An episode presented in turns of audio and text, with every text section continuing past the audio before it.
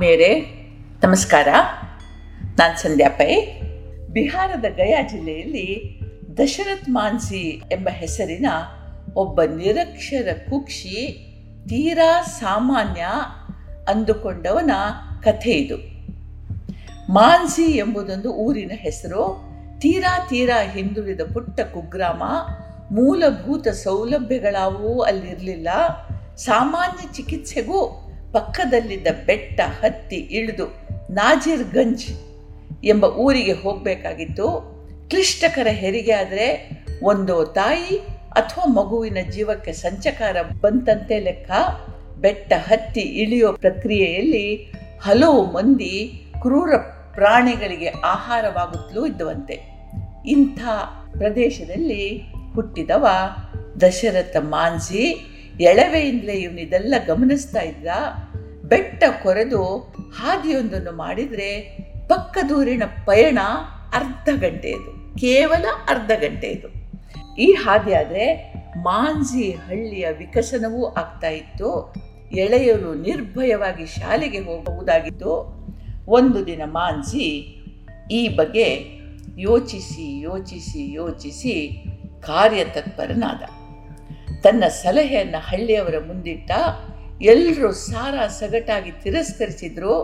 ಸರಕಾರದ ಸಹಾಯ ಇಲ್ಲದೆ ಸಾಧ್ಯವಾಗೋದು ಈ ಕೆಲಸ ಅಂತಂದ್ರು ಮಾಂಜಿ ಹಠ ಬಿಡಲಿಲ್ಲ. ಸಾವಿರದ ಒಂಬೈನೂರ ಅರವತ್ತೈದರಲ್ಲಿ ಇಪ್ಪತ್ತರ ಯುವಕ ಕೇವಲ ಕೆಲವೇ ಕೆಲವು ಮೂಲಭೂತ ಸಲಕರಣೆಗಳು, ಅಂದರೆ ಬೇಸಿಕ್ ಎಕ್ವಿಪ್ಮೆಂಟ್ಸ್ ಅಂತ ಹೇಳ್ತೇವೆ, ಅದರೊಂದಿಗೆ ಬೆಟ್ಟ ಅಗಿಲಿಕ್ಕೆ ಶುರು ಮಾಡ್ದ. ಹುಚ್ಚ ಅಂದರು ಕೆಲವರು, ಮೂರ್ಖ ಅಂದರು ಮತ್ತು ಕೆಲವರು ಕಡೆಗೆ ಅವನ ಮನೆಯವರು ಕೂಡ ಈ ಹುಚ್ಚು ಬಿಡಿಸ್ಲಿಕ್ಕೆ ಪ್ರಯತ್ನ ಮಾಡಿದ್ರು. ಮಾನ್ಸಿ ಅವರ ಮಾತಿಗೂ ಸೊಪ್ಪು ಹಾಕಲಿಲ್ಲ, ಬೆಟ್ಟದ ತಪ್ಪಲಲ್ಲಿ ಗುಡಿಸಲು ಕಟ್ಟಿಕೊಂಡ, ರಾತ್ರಿ ಹಗಲು ಅನ್ನದೇ ಅಗೆದ, ಎಷ್ಟು ಕಾಲ ಅಗದ ಎಂಬ ಲೆಕ್ಕವನ್ನು ಇಡದೆ ಕೆಲಸ ಮಾಡ್ದ. ಐದು ವರ್ಷಗಳಲ್ಲಿ ಹುಚ್ಚನೆಂದವರು ಬೆರಗಾಗುವಷ್ಟು ಬೆಟ್ಟ ತಗ್ಗಿತ್ತು. ಹತ್ತಿ ಇಳಿಯೋದು ಸುಲಭವಾಗಿತ್ತು. ಈಗ ಊರವರಿಗೆ ಇವನಲ್ಲಿ ಏನೋ ಇದೆ ಎಂಬ ನಂಬಿಕೆ ಬಂತು. ಬಿಡುವು ಮಾಡಿಕೊಂಡು ತಾವು ಕೈ ಸೇರಿಸಿದ್ರು. ಅಗೆದ ಮಣ್ಣನ್ನು ಹೊತ್ತು ಹಾಕಲಿಕ್ಕೆ ಹೆಣ್ಣು ಮಕ್ಕಳೂ ಬಂದರು. ಇಡೀ ಹಳ್ಳಿಗೆ ಹಳ್ಳಿಯೇ ಹೆಗಲಿಗೆ ಹೆಗಲು ನೀಡಿ ಗುಡ್ಡ ಅಗೆದು ಹಾದಿ ಮಾಡುವ ಕಾಯಕಕ್ಕೆ ಇಳಿದ್ರು. ಹತ್ತು ವರ್ಷಗಳು ಚಕ್ಕಡಿ ಓಡಾಡಬಹುದಾದಷ್ಟು ಅಗಲದ ರಸ್ತೆ ತಯಾರಾಗಿದ್ದು ನಾಜೀರ್ಗಂಜ್ ಪಕ್ಕದ ಅಂಗಳವಾಯಿತು. ಪುಟ್ಟಹಳ್ಳಿ ಮಾನ್ಸಿಗೆ ಸೌಲಭ್ಯಗಳು ಲಭ್ಯವಾದವು. ಈಗ ದಶರಥ್ ಮಾನ್ಸಿ ಒಬ್ಬ ಹೀರೋ. ಇಡೀ ಹಳ್ಳಿ ಮತ್ತು ತನ್ನ ಮನೆಯವರ ಪ್ರತಿರೋಧವನ್ನು ನಿರ್ಲಕ್ಷಿಸಿ, ತನ್ನ ಹಳ್ಳಿಯವರು ಕಷ್ಟಪಡೋದನ್ನು ತಪ್ಪಿಸಲಿಕ್ಕೆ ಅವರಿಗೆ ಆಧುನಿಕ ವೈದ್ಯಕೀಯ ಸೌಲಭ್ಯ, ವಿದ್ಯಾ ಸೌಲಭ್ಯಗಳು ಸಿಕ್ಕಲಿಕ್ಕೆ ಮಾನ್ಸಿ ಹತ್ತು ವರ್ಷಗಳ ಕಾಲ ಯಾವುದೇ ಪ್ರತಿಫಲ ಬಯಸದೆ ದುಡ್ದಿದ್ದ, ಇಷ್ಟಾದರೂ ಕೂಡ ಅವನಿಗೆ ಯಾವುದೇ ಹಮ್ಮು ಬಿಮ್ಮುಗಳಿರಲಿಲ್ಲ. ಬೇಸಾಯ ಮಾಡಿಕೊಂಡು, ಹಸು, ಕುರಿ ಸಾಕಿಕೊಂಡು ಬದುಕ್ತಾ ಇದ್ದಾನೆ ಇಂದಿಗೂ ದಶರಥ್ ಮಾನ್ಸಿ. ಮನುಷ್ಯರಲ್ಲಿ ನಾಲ್ಕು ವಿಧವಂತೆ. ಅಧಮ, ಮಧ್ಯಮ, ಉತ್ತಮ, ಉತ್ತಮೋತ್ತಮ.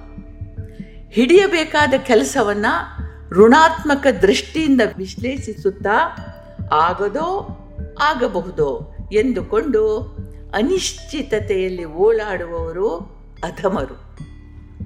ಹಿಡಿದ ಕೆಲಸದಲ್ಲಿ ಅಡೆತಡೆ ಬಂದಾಗ ಹೆದರಿ ಕೆಲಸ ನಿಲ್ಲಿಸುವವರು ಮಧ್ಯಮರು. ಅಡೆತಡೆಗಳಲ್ಲೂ ಮುಂದುವರಿಯುತ್ತಾ, ಅಳುಕುತ್ತಾ, ನರಳುತ್ತಾ ಕೆಲಸ ಮುಗಿಸುವವರು ಉತ್ತಮರು. ಭಗವಂತನ ಇಚ್ಛೆಯಂತೆ ನಡೆಯುವವ ನಾನು ಅಂತ ನಂಬಿ ತನ್ನ ಪಾಲಿನ ಕರ್ತವ್ಯದಲ್ಲಿ ಸಂಪೂರ್ಣ ತೊಡಗಿಸಿಕೊಂಡು ಯಾವ ಎಡರು ತೊಡರುಗಳು ಎದುರಾದರೂ ಎದೆಗುಂದದೆ ಇದು ಭಗವಂತನಿಗೆ ಅರ್ಪಣ ಅಂತ ಹೇಳಿ ಹಿಡಿದ ಕೆಲಸವನ್ನು ಯಶಸ್ವಿಯಾಗಿ ಮುಗಿಸುವವ ಉತ್ತಮೋತ್ತಮರು.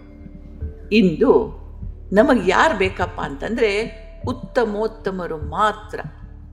ಪಾರಮಾರ್ಥ ಭಾರತೀಯ ಸಂಸ್ಕೃತಿಯ ಬೇರು, ಮನುಷ್ಯ ಪ್ರಯತ್ನ, ಇದರ ಕೊಂಬೆ ರೆಂಬೆಗಳು, ದೃಢ ನಿರ್ಧಾರ, ಸಂಕಲ್ಪ, ಶಕ್ತಿಯ ನೀರು, ಗೊಬ್ಬರ ಹಾಕಿ ಈ ಹೊನ್ನ ದೇಶಕ್ಕೆ ಸುವರ್ಣ ಪುಷ್ಪ ಬೆಳೆಸಬೇಕಾದವರು ನಾವು.